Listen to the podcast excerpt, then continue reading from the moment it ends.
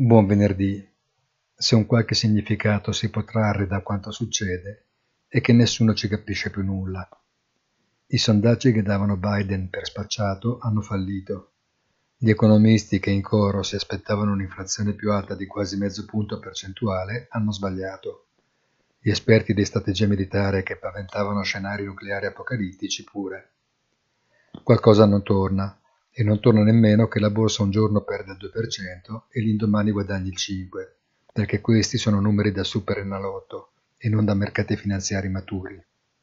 Strano però che nessuno abbia coraggio di dirlo, preferendo semmai commentare o biasimare con la saggezza del giorno dopo, che come noto non sbaglia mai.